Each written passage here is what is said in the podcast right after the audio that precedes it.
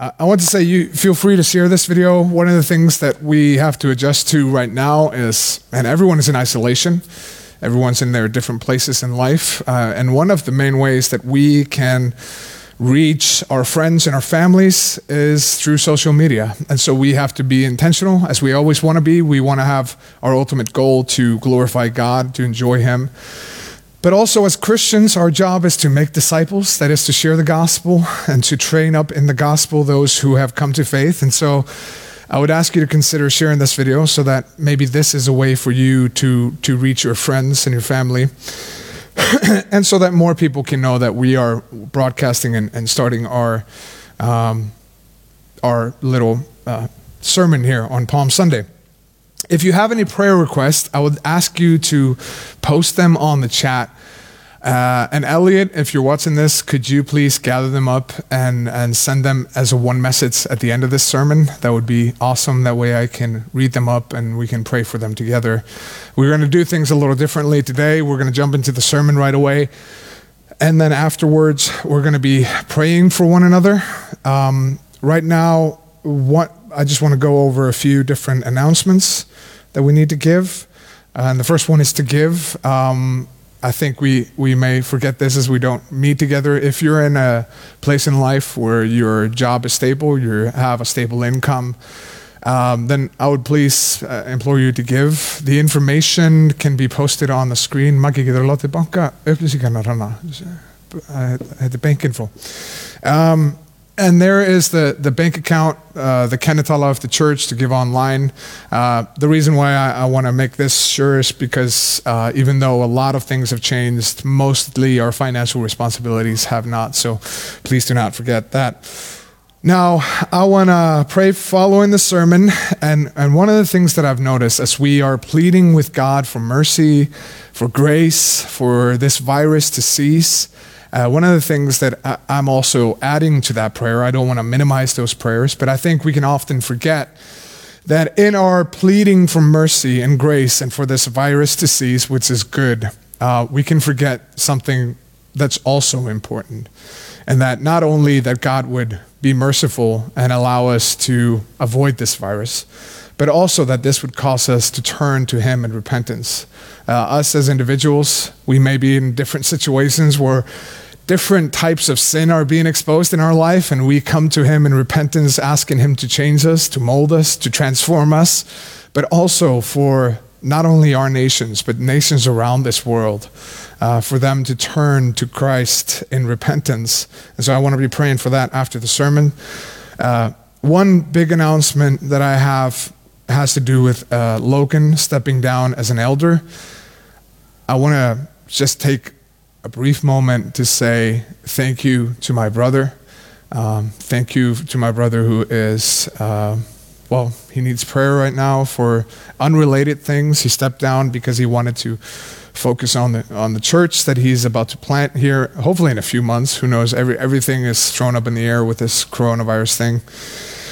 Um, but I just want to say thank you, brother, for all that you've done. Uh, I know I echo the the reality of, of much of our church that has experienced your, um, your love and your care for them. And I just want to say thank you for your service and thank you for uh, serving our church in such an awesome way. And God be with you as you go forward. And we're praying for you and we're praying for Carla.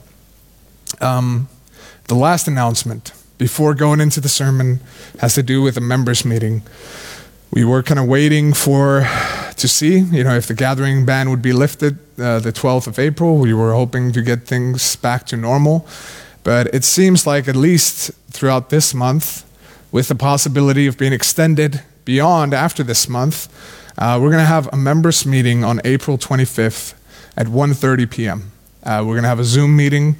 Uh, we're going to post it on the the chat, and we're going to have some big things we're going to be voting on.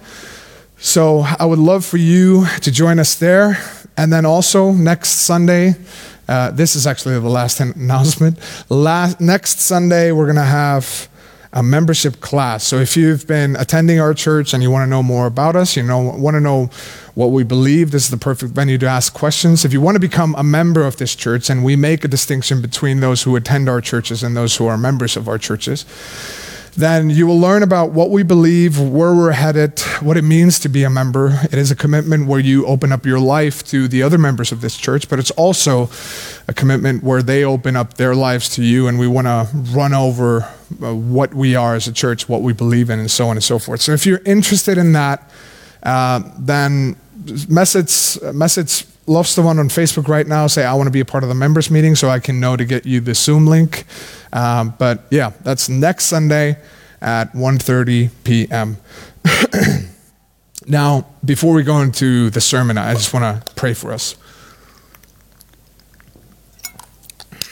Our Father, we thank you for your grace and your mercy. We thank you that in a world full of bad news, man, we can be comforted by the good news of Christ. I, I thank you so much that we can find our hope in you.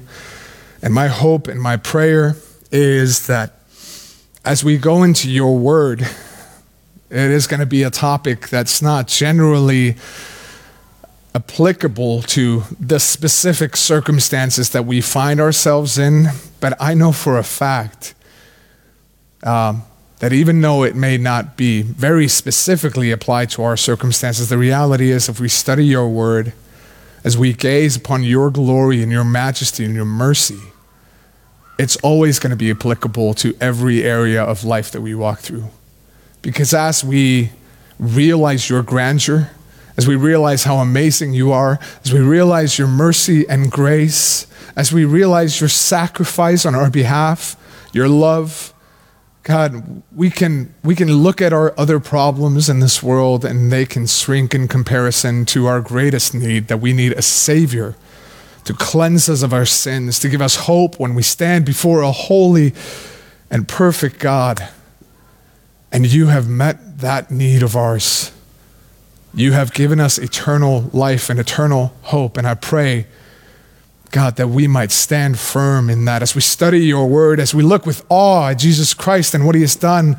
God, may we stand firm. In Jesus' name we pray. Amen.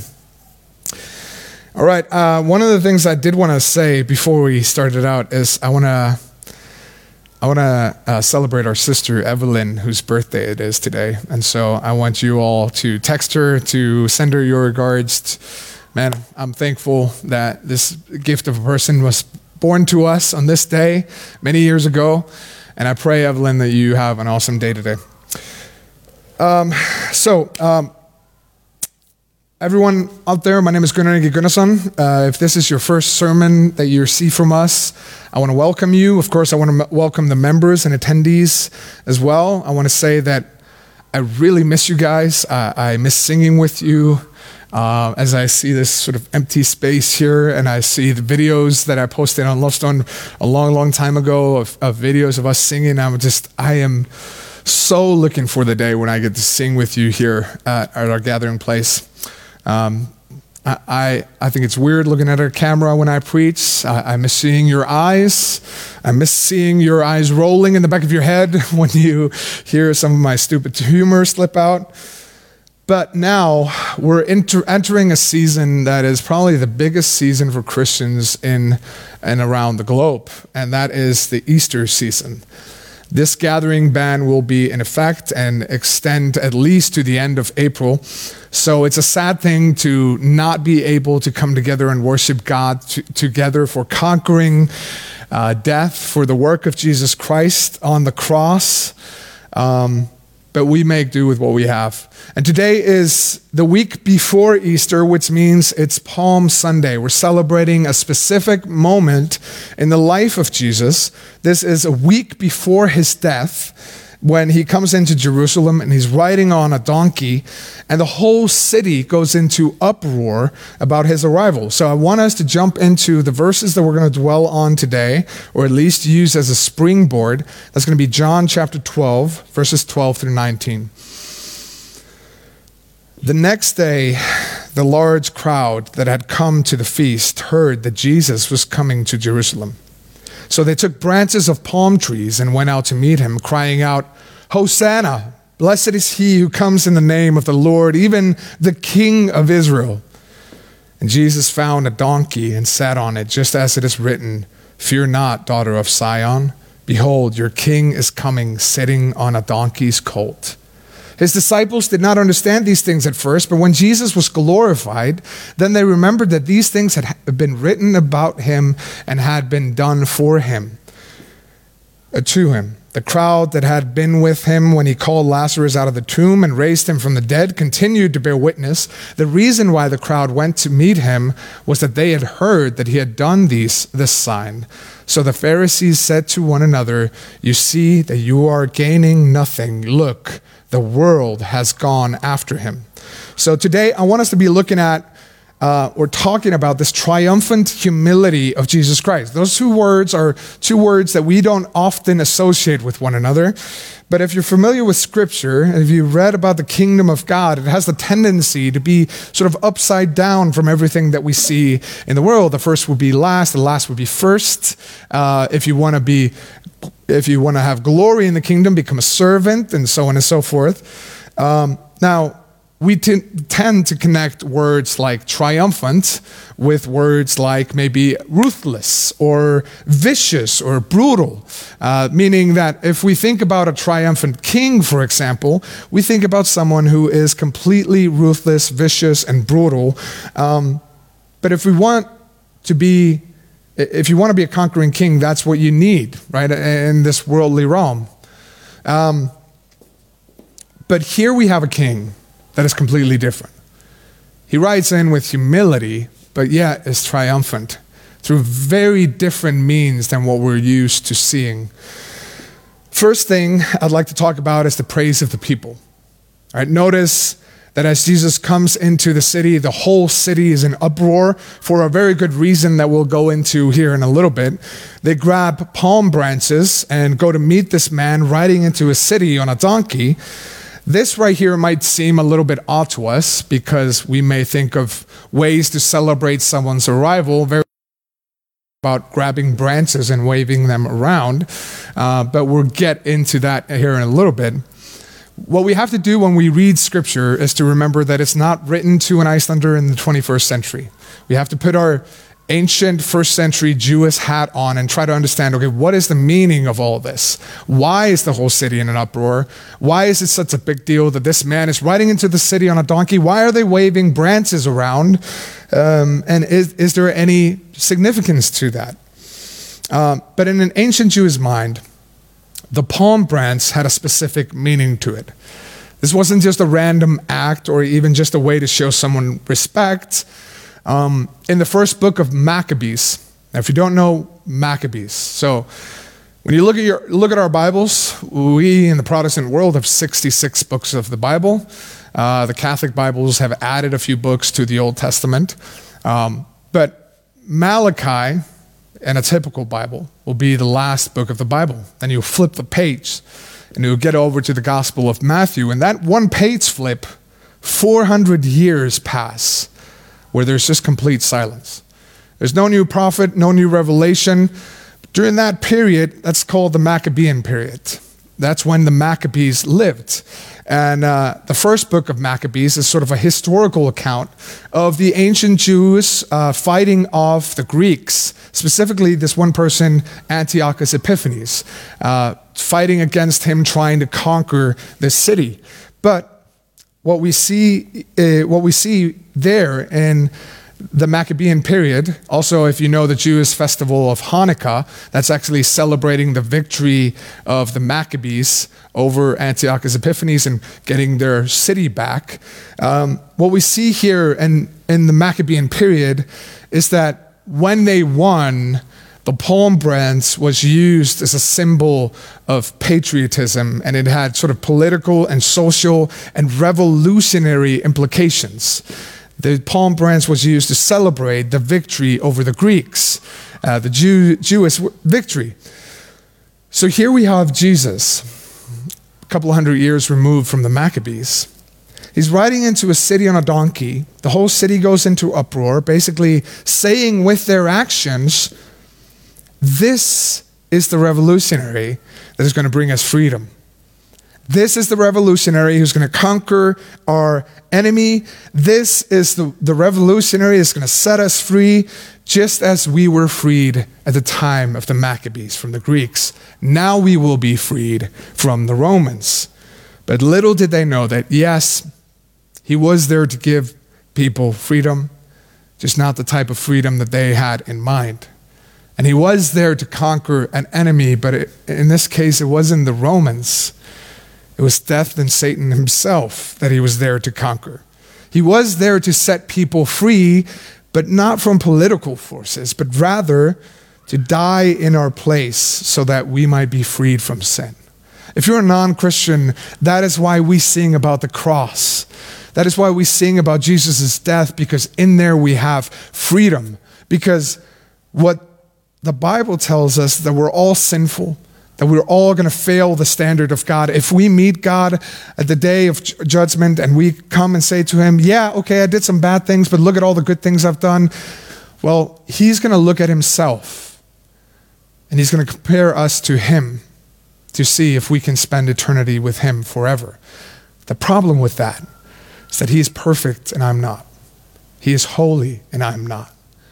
He is altogether righteous, and I am not. So even if I've done some good things, it's not going to get me out of this trouble I'm in that I need a Savior. I need someone to come and save me from my sins. Now, um, that is why we celebrate the cross of Jesus Christ. That is why we need uh, more than a political revolutionary. We need more than an improved political system. So Jesus, he's riding into the city on a donkey. And this is what they're saying. We have to remember that sometimes Jesus shows up in ways in our lives that we could not imagine, or in ways that don't meet our own hopes or expectations, right? Sometimes we pray and we pray for healing, and we have hope and expectations that God's answer will be yes, here is your healing. But the reality is, sometimes He doesn't answer yes. Sometimes you have a scenario like in 2 Corinthians 12, where the Apostle Paul is crying out to God to take, he calls it this thorn in his flesh I think there are, are, plenty of evidence that show this is probably some kind of physical ailment, maybe with his sight or maybe with his motor functions. He has gone through a lot. He's been whipped three times. He's been stoned to death, but just refused to die.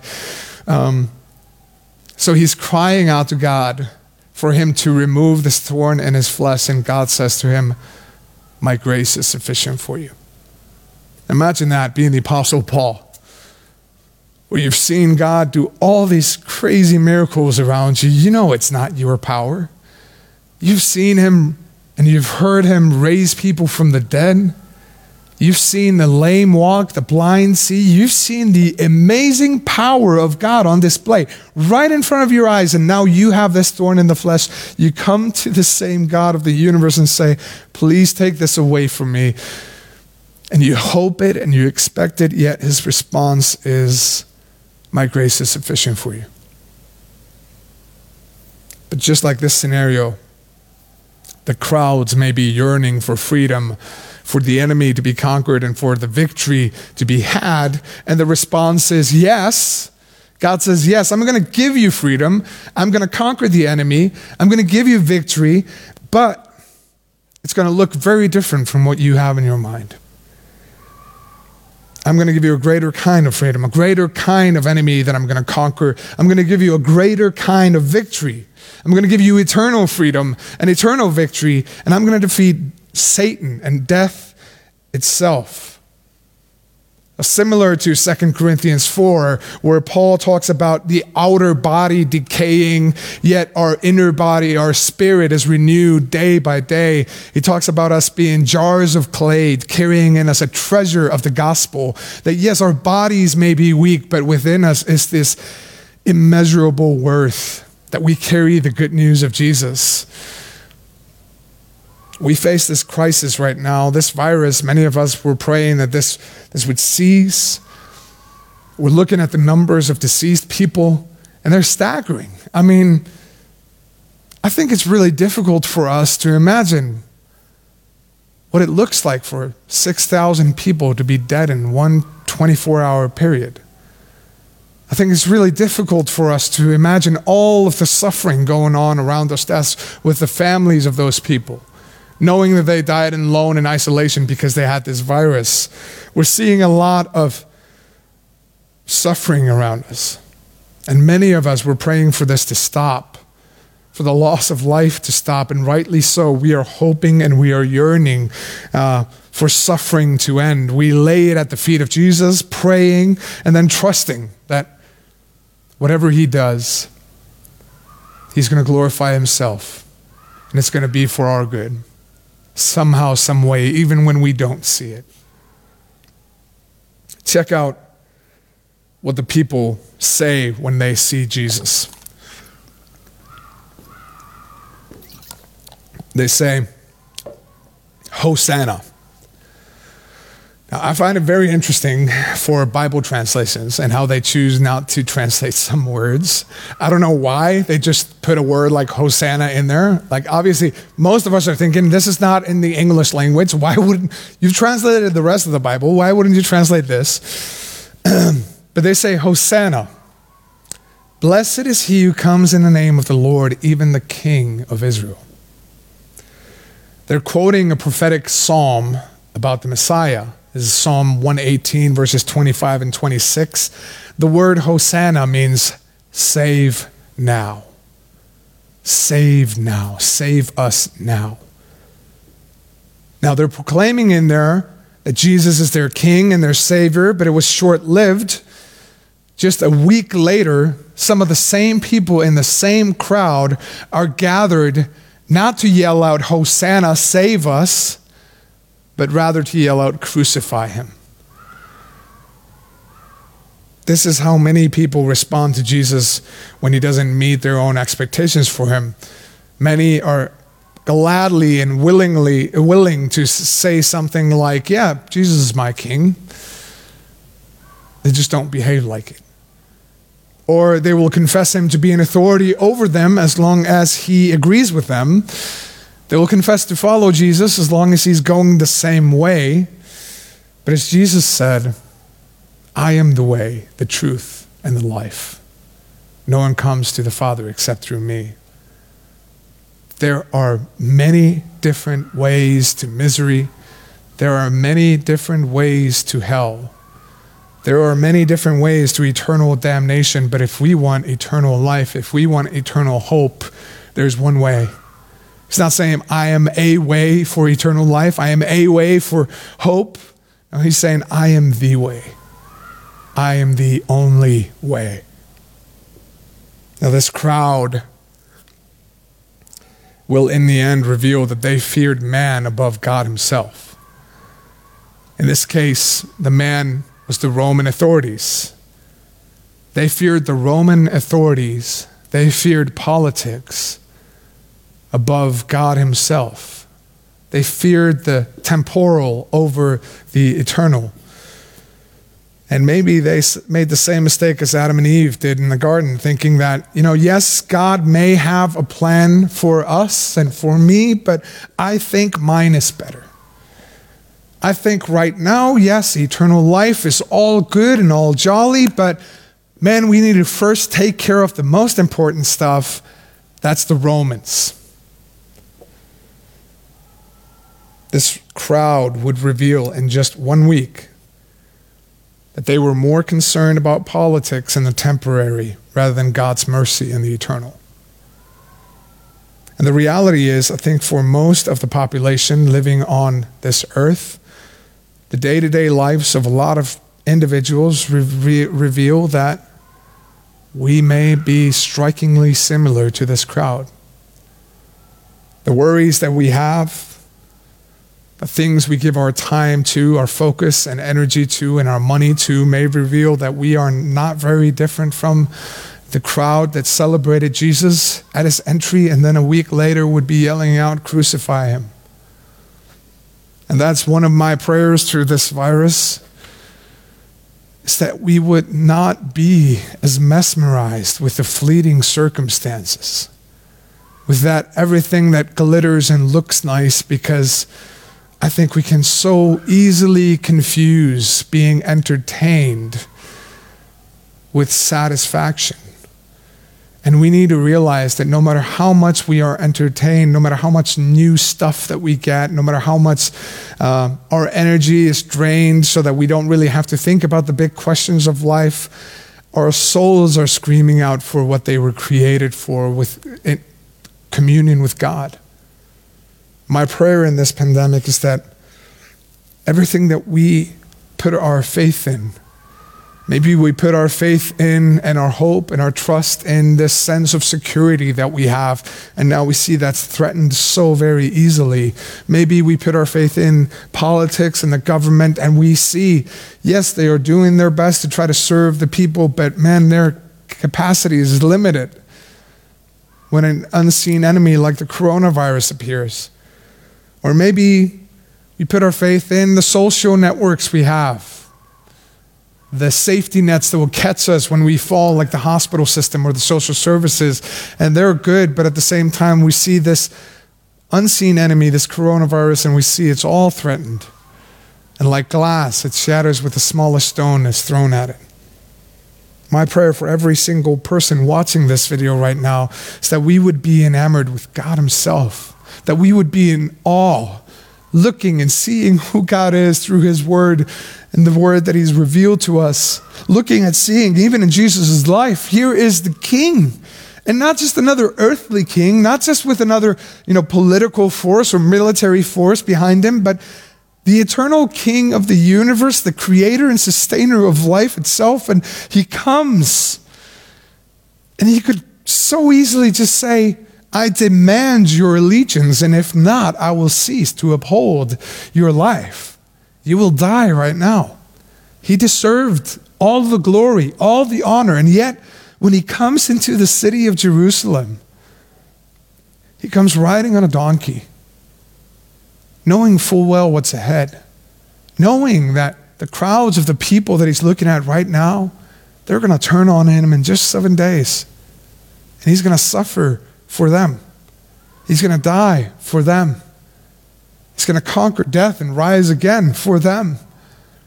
And he didn't need to do any of it. Man, I hope, I hope that this, you know, as, as we get more free time than we usually get, as we're locked into our apartments, man, may we not just veg out on Netflix.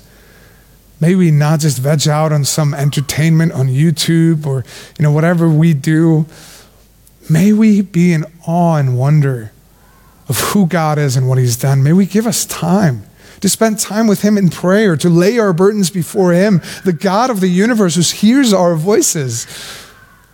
May we not seek, you know, His hands to only what to, to only see what He can give us, but rather let's seek His face and let's know Him.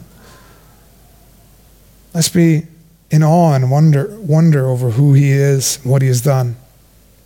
That's my prayer for every single person watching today. That we would be different from this crowd of people, that we would fear God above everything and everyone else. Because the reality is that He is greater than everything and every, everyone else. There's no one besides Him. You know, the, the systems that we put our faith in, they have their limits. There are, you know, it's easy for them to get strained beyond their limits. They have limited ability to answer our cries for help. But here's the God of the universe who is true to his word. And that's what I want to go into next in verse 15. John is actually quoting from a verse from the Old Testament found in the book of Zechariah, chapter 9, verse 9. Now, the Old Testament if you don't know, if you're not familiar with the Bible, that's all before the birth of Jesus Christ. Those are books written uh, hundreds of years before Jesus even walks this earth. Uh, and we want to jump into a, a, prophecy about the Messiah, which is the, the, the, the Hebrew way of saying the Christ, which is the Greek way of saying the anointed one. Um, so Zechariah 9 9 says, and, and this is the second to last book in the Old Testament if you're searching your Bibles. Rejoice greatly, O daughter of Zion. That's Israel. Shout aloud, O daughter of Jerusalem. Behold, your king is coming to you, righteous and having salvation is he. Humble and mounted on a donkey, on a colt, the foal of a donkey. One of the things that I read is firstly, this, this describes why the city was in uproar. When they saw the man that had done all these miracles, done all these great things, when they had heard the stories and talked to witnesses that saw him raise Lazarus from the dead, and now he was coming into this week of celebration in Jerusalem riding a donkey, the whole city goes in uproar because they're thinking about this verse. Here is the promised king.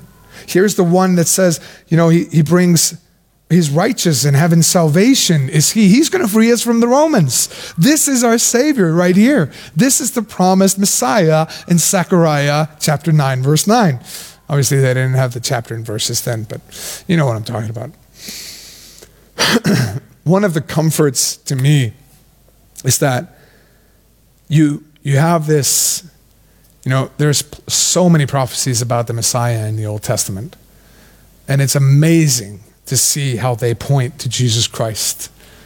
For instance, if you think about, I've said this a lot of times, but you may be new with us. If you think about the details that we have about the crucifixion of Jesus Christ, most of the details about a crucifixion written about in the Bible are not written about Jesus Christ when he was alive on this earth. It was prophecy hundreds of years before he was born, and even sometimes hundreds of years before crucifixion was invented. And we have descriptive detail about the Savior, the suffering servant, coming to die for us and it's all before he was ever born. So when I see this verse and I see yet another prophecy about Jesus, the Messiah, coming into a city humbly on a colt, uh, on, on, a donkey, um, man, I am comforted to know that hundreds of years before Jesus rode into that city, hundreds of years before any of the people that were there yelling out, Hosanna, save us now,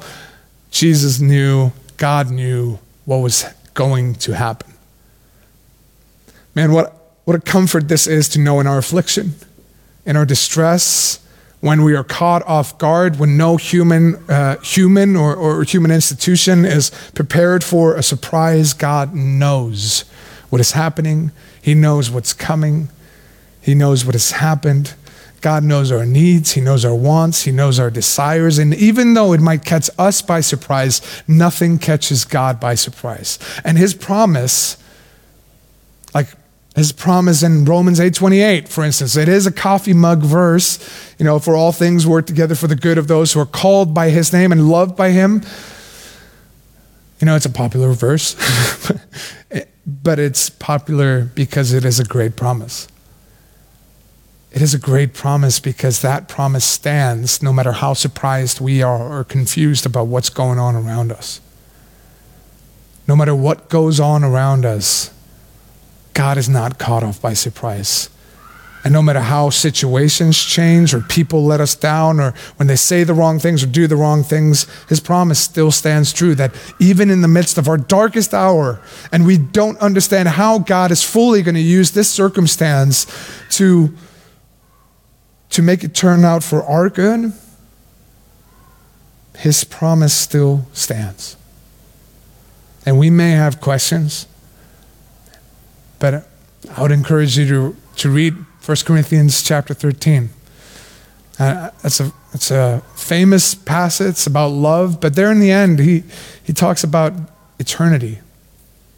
You know, he talks about things like, then I will fully know as I am fully known our questions will be answered. Our tears would be wiped away by the nail pierced hands that died for us on that cross. Now, this is the reason why the city was in uproar. They had seen the miracles of Jesus. They were seeing that he was unique. He wasn't just another revolutionary or another patriot. He was doing miracles that no one could do even no matter how much energy, how much they tried, no one could do these miracles. He was raising people from death. And not only sort of in a magician, magician way, he was rotting away in his grave. Jesus called him to come out, and he did. and there were witnesses. And they were going around telling people this is what Jesus did. He was healing the sick, and crowds were starting to follow him. And then he rides into the city on a donkey, and the people think about Zechariah chapter 9, verse 9. This is our guy. This is our patriotic figure. This is the, the political leader that we need. This is the revolutionary. He is our king, he is our savior. But what a different king that Jesus is. Especially when you compare him to the context that he's in.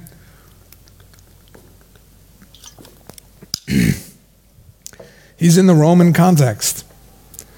Romans were really good at creating hype when the kings entered the city. He didn't arrive like other kings or Caesars did back in this day. There's no procession with him of people praising him before or after he came into the city. It wasn't a show going on to create hype. There's no parade. There's no blowing of trumpets. There's no march of the slaves through the last, you know, caught in the last war effort going through the city, you know, to create an uproar in the city. There was no marching of the bounty won by war and stolen and plundered from, from other cities. Just one guy riding a donkey in humility. And the whole city knows what this means. Here is the promised king. Except that he wasn't, he was very different from what they expected. It wasn't just the donkey that made him different. It wasn't just the humility, but even the type of kingdom that he brought and the type of victory that he brought and led. Here's a king who would triumph, but not with brutality or ruthlessness or viciousness, but with humility. He didn't need to stir up hype, he was the real deal. But know what this entrance to the city meant for Jesus. He had talked to his disciples before this has taken place, and he's telling them, I'm going to die. I'm going not only to die, but to be crucified, one of the most horrible ways to die. He's told his disciples this again and again before going into the city. I'm going there to die. He's riding into the city on a donkey, knowing full well what's about to happen. But he's also been told, telling them, I'm going to rise up three days later. I'm going to conquer the grave. He knew the crowds that now cheered for him would soon call for his death. Yet he rides into the city knowing full well what's coming, and he's humble. And so here we see that humility is not tied to our place in life.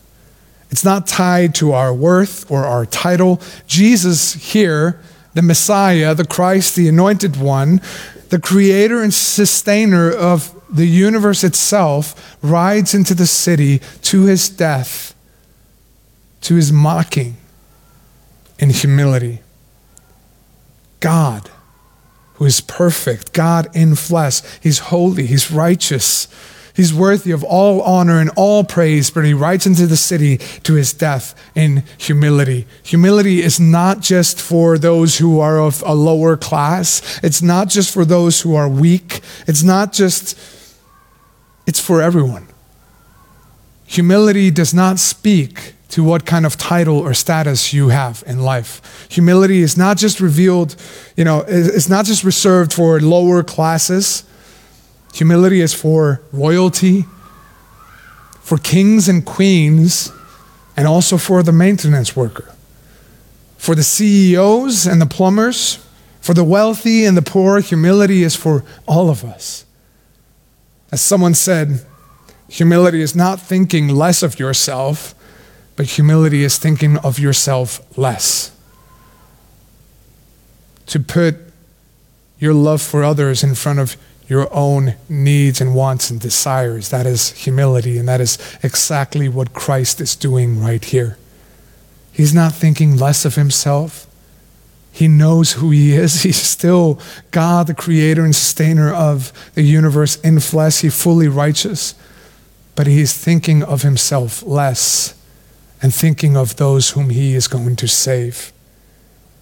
And that's the truth here for Jesus. He is the anointed king and Messiah, but he's not arriving into the city thinking of himself, but rather of the people he will save by his death and suffering and humiliation. We live in an age where, in certain areas of life, humility is seen as a weakness. But here is God in flesh who has all power in humility, as Zechariah proclaims. Man, what an example we have to follow. No matter how educated we are, no matter how much we feel like we lack education, no matter how much wealth we've accumulated, no matter how much authority has been granted to us and entrusted to us, no matter how much respect from people we have as followers of Jesus, we seek to imitate and follow the footsteps of Jesus Christ, who, even though he was worthy of all honor and all glory, rode humbly into the city to serve others. But also, like Jesus, we're putting the eternal above the temporal. He knew he was riding to his death, but he did it anyways because he knew that by his death, he would give us life. He knew that with his suffering, he would heal others. And while being nailed to the cross, he knew that he was dying for sinners who had no hope outside of him. He was paying our debt, he was washing our sins, the righteous for the sinner, to make the sinner righteous. That is the good news that we celebrate. I noticed just this week, there's the, oh man, I don't even know the actor's name, Jim from uh, The Office. Uh, who, whatever that his his name is in real life, he created the Good News show, and it went a little bit viral on the internet. Where he, you know, he was looking at the news and it was all dire, it was all negative. so he wanted to create a news show that focused ho- only on good news. And it was quite funny because, you know, he had his kids make the signs and the logo for it, and it was cute. And, and he's also a funny guy. And I enjoyed watching that. But at the same time, we got to remember that there is much better news that we celebrate than just the temporal. And as much as I celebrate the things that he was celebrating there, the lady con- you know, going home finally after months of cancer treatment and so on and so forth, man, I, I, I keep thinking, man, we got better news than this. Because the reality is that we've got bad news as well. We've got bad news because one day, however many years we get here on earth, you know, sometimes we feel like it's cut short for people and they have 30 years. Sometimes we get 80 or 100. But the reality is that one day, every single one of us will stand before a holy God of the universe, and our eternal fate is in the balance. And if we spent our entire life worrying about where I'm going to be five years from now, how I'm going to progress, where, which title I want to bear, how much money I want to make, what kind of house I want to buy, what kind of car I want to drive, if we spend all of our energy and time and focus on just the next step of this physical life of ours, we're going to stand before the King of the universe realizing that man, life goes on forever, and my eternal destiny is at stake here. And when we stand before God, when we realize that He's not comparing me to the average good person on earth, He's not comparing me to someone horrible like Hitler or Stalin or Paul Potts. He is comparing me, my goodness, my righteousness, to Himself. That is bad news for us all, unless there is a solution to this problem, which is Jesus Christ. Because God is righteous, He can't just look away from our sin. So, what does Jesus come doing? He pays the debt that I owe. So that one day I stand before God and I can point to Jesus Christ saying, I'm a sinner. I have failed so many times, but by the grace of God, I am also a saint by the work of Jesus Christ, not my own. He died for me. He's my hope. It doesn't matter if you control a company of 10,000 employees or if you work in a kindergarten overseeing five children. We are called to cling to Christ for hope And also, as we read this passage and we see his humility, his self sacrifice, his love, we got to remember that's, that's our Savior and that's our example to follow. And we give ourselves to the eternal. The promises of God persist and are unchanged even when everything else changes. He is the same yesterday, today, and forever, as Hebrews 13 tells us. The question that's left for us is this Will we be as short sighted as the crowd that cheered for Jesus on that day? Will we respond in the same manner when Jesus doesn't come and arrive and answer our prayers in the, in the, in the hopes that we had and the expectations that we had for him? Will we, perhaps yearning for a Savior, not see the reality of what we truly need freedom from? Or realize who our true enemy is? Because he wasn't there to give them temporary political freedom, but eternal freedom. And as we face this new threat of this invisible enemy, this virus, we have many people praying for deliverance. And of course, I can understand that, and I join those people in those prayers. I, I, want the suffering to stop, I want the loss to stop. I want to see people healed from this disease. I want to see it stop spreading around the world. But the reality is also we need to be praying for more than just mercy with regards to this virus. We need to get to rid us of our sins. We need not only for death to be delayed, we need death to be conquered. And it was conquered on that cross. And I think we need to add to our prayers not only healing for the sick in the body or the virus to cease, but also for hardened hearts or distracted minds to finally turn themselves to Jesus Christ and fall at his feet and realize, man, what a sweet, sweet life that is. We really haven't lived until we've lived in Christ. Because if we don't, we might face the real threat of a prolonged bodily life, yet a spirit that is dead and a soul that is damned. That, yeah, we may have prolonged bodily lives, but man, if we stand before God and we realize eternity is at stake and I never thought about it, we need to pray for revival. For people in our country, for our friends and our family to be revived, to be given life. And only true life is found in Jesus Christ. And the only way that we do that is through faith in Jesus Christ as our Savior and our King. That we not only confess with our lips, like the crowd did, that yes, He is our King, but we also believe it in our hearts, like Romans 10 9 through 10 tells us.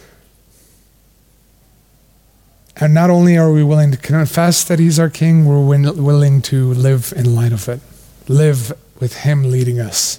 We need to turn to the cross of Jesus, where he was humiliated, where he was beaten, where he was mocked for us, dying a sinner's death so that we, the sinner, might live righteously, might live covered in the righteousness of Christ. And so that's where I want to end the sermon. I hope as you go into this week and as you think of all the things that we can do, as we think of all the extra time that we have, man, I pray that you would use it with an eternal mindset.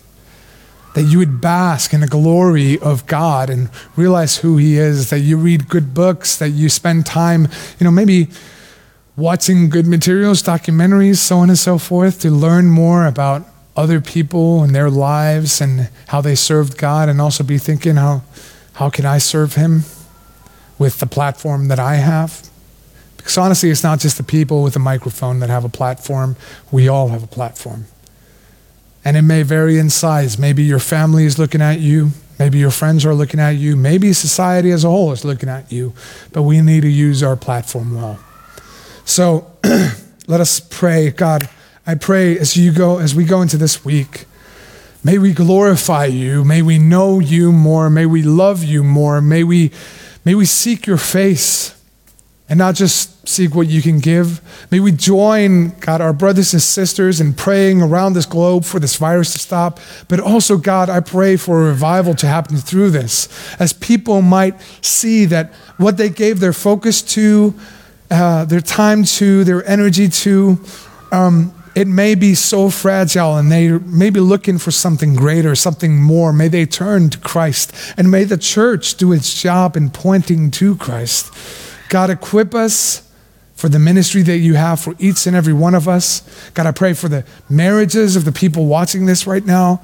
God, as, as uh, I pray that we would love one another in such a way that we would display the story of Jesus Christ and his love for the church. I pray for the men to sacrificially lead their families. And I pray for the women uh, that you would be with them as well. God, I pray for the children of our church as their world has been turned upside down with some schools closing down and, and, um, and being more at home. God, I pray that we as parents might use these opportunities to point them to you, to spend time with them, to love on them, to disciple them. Um, and God, help us as we go into this week, have an eternal mindset. As we go into this week where we know we, we celebrate Easter, where your Son, Jesus Christ, died on our behalf. God, I pray, may we be fixated on that. May we celebrate this good news, this ultimate good news. In Jesus' name we pray. So I want us to be praying this week. and I, am gonna I'm gonna take here a little bit of time. Um, if someone could send on the video just um, just comments about the prayer request that we know that we have in our church uh, that maybe other people have been sending out throughout the broadcast if someone could summarize some of the, the prayer requests that we have. If you have a prayer request, please add them to the chat right now so that I can read them for everyone. but I want us to take a few moments and just uh, pray, join our brothers and sisters around this world to pray for specific things. So I'm going to mention something. I would love for you to join me in prayer. I'm just going to be silent for about 30 seconds to a minute as we pray in our houses over these issues. Um, and the first thing I want us to be praying for is for the physical healing of the sick, uh, those who are coming down not only with this virus, but um, our, our healthcare system, if this keeps going this way, it might very well overflow and be overstrained. So let's keep praying for the sick and let's take a few seconds just to pray. God, I just, I want us to see, God, I want to pray for the sick, but also not only just the, the bodily sick, but those who are suffering from a soul that's crying out for more. God, I pray that you would be with people who are suffering right now, that you would heal them, but also that you would heal their longing for you and something more. God, I pray that you put faithful brothers and sisters around this globe at opportunities and places where they can point to you. In Jesus' name we pray. Amen. I also want us to be praying for the doctors and the nurses. I think we have hundreds of nurses in isolation right now. Um, we also have doctors and nurses who have offered to come out of retirement to help the healthcare system. I am so thankful for these workers, for their sacrifice, for their willingness to work. Um, even as we get some bad news, like in Iceland, I think last month, there was this one post on Facebook from a nurse who actually got 40,000 kroners less in pay than the previous month because they haven't been able to negotiate pay with the government. And it just broke my heart. They're working way more, and yet their pay is limited, and it seems that Many people undervalue them. So let's pray for the nurses and the doctors, the hospital staff, the, the janitors, um, those who lead the hospital, and also for the people in authority of our country. Let's take a few seconds to, to just pray for that. Before we go into specific prayer requests, I want us to take a few seconds just to pray for revival in this country, for people who may be experiencing their own mortality right now, um, who really don't have any hope in other things than temporary, to be shaken up in such a way, and for the church to step up in such a way that we would faithfully point to Christ. And so let's pray for that for a few seconds as we go to the other prayer requests. All right. Um, I'm going to read just a few prayer requests that we have so that we can pray for right now, but also so that we can keep praying for all these things throughout the week. Um, Hildur, pray for my treatment as the medication is having crazy effects on my mood, and just pray that I fix my eyes on Christ with everything being so upside down right now. Sorry, I turned off the mic. Um, um, so we're praying for Hildur. We're going to pray for her treatment as the medication is having crazy effects on my mood. And just pray that I fix my eyes on Him with everything being so upside down right now. We're going to be praying for Hildur and the side effects of this. Um, but also, we're going to be praying for her healing. We're going to be praying for Exteus, which is the university ministry of Loftstofan for the college students who are isolated from family and friends. Pray that they would feel the love of Christ through his people. And I would say, especially, um, especially, especially the foreign students that are, are coming in.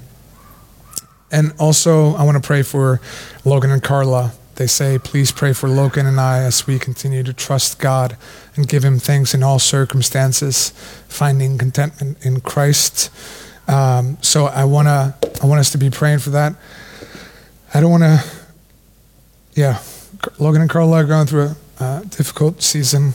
I don't want to share something that I may not be, you know, I don't feel comfortable sharing if I haven't gotten explicit. Um, an okay to share it, but I want us to be praying for Logan and Carla this week. Um, but let's pray together. God, help your church be this church. Help, help your church be the church. Help us be your hands and your feet.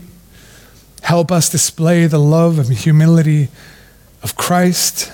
Help us love you more and know you more. Help us look more like you. God, give us opportunities to share the gospel with people where, in a world of social isolation, where there is not many opportunities to meet with people in general. God, I pray for the people of this country who may be, ex- be experiencing extreme isolation right now. God, I pray for those who live alone and don't have families to, to get their attention and, and keep them occupied for, for them man, may they have a brother, a sister in Christ who's around them, calling them to check on them. God, may we be ready to uh, sacrifice some time that we could be spending in entertainment and just picking up our phone to call people and show that we love them and express that we love them and are praying for them. God, I pray for my sister Hildur. I pray that you would be her comfort in this. God, it doesn't matter if we're on the mountaintops of life or the valleys of life, we will worship you because you are the same yesterday, today, and forever, even though there are changes that are introduced, God, that turn our world upside down. Help us worship you in every circumstance. Be with Hildur as he experienced the side effects of this medication. Uh, that physically stops dopamine and may physically stop what, what gives pleasure and joy to the brain, but man, may she feel pleasure and joy in you. May, may she feel the joy of having her spirit find her grounding in you. And so, God, be with her as she goes on. Be with Logan and Carla as they worship you through tears. Um, God, I, I ask also that you be with the university students who don't know you, who may not have hope in you, who may be here in a foreign country. Uh, stuck by themselves without contact with their family and find themselves alone in their room, God, may we see your people step up and extend your love to them. And God, as we go into this week, may we realize that our worship is every day, all day. God, may we pray without ceasing. May we take moments in between difficulties and in between celebrations to just turn to you. And God, May you use us as tools in your hands for your purposes and your glory. In Jesus' name we pray. Amen. I would ask you to keep praying about these issues. Keep praying for healing of sick people, for revival of those who may be facing their own mortality right now, for the church to step up, for the nurses and the doctors at the hospital putting uh, their lives on the line to, to help, um, for essential employees who are taking a lot of risk, like even grocery store workers. Um, keep praying for those in authority, uh, the parliament, to make the right decisions. But also, I, I would ask that you keep praying for Logan and Carla, Hildur, and the university ministry as we go into this week. Man, may God use you, bless you, and keep you, and, uh, and be your strength. In Jesus' name we pray. Amen.